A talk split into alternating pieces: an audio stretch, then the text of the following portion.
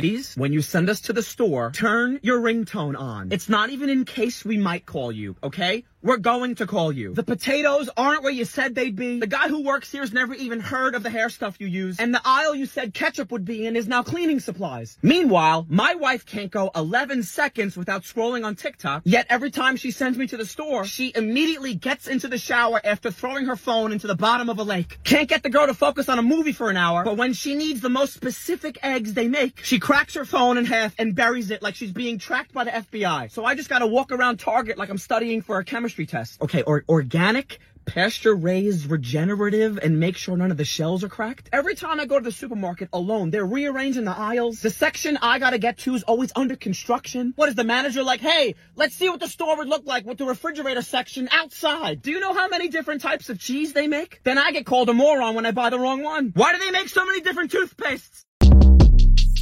Short Cast Club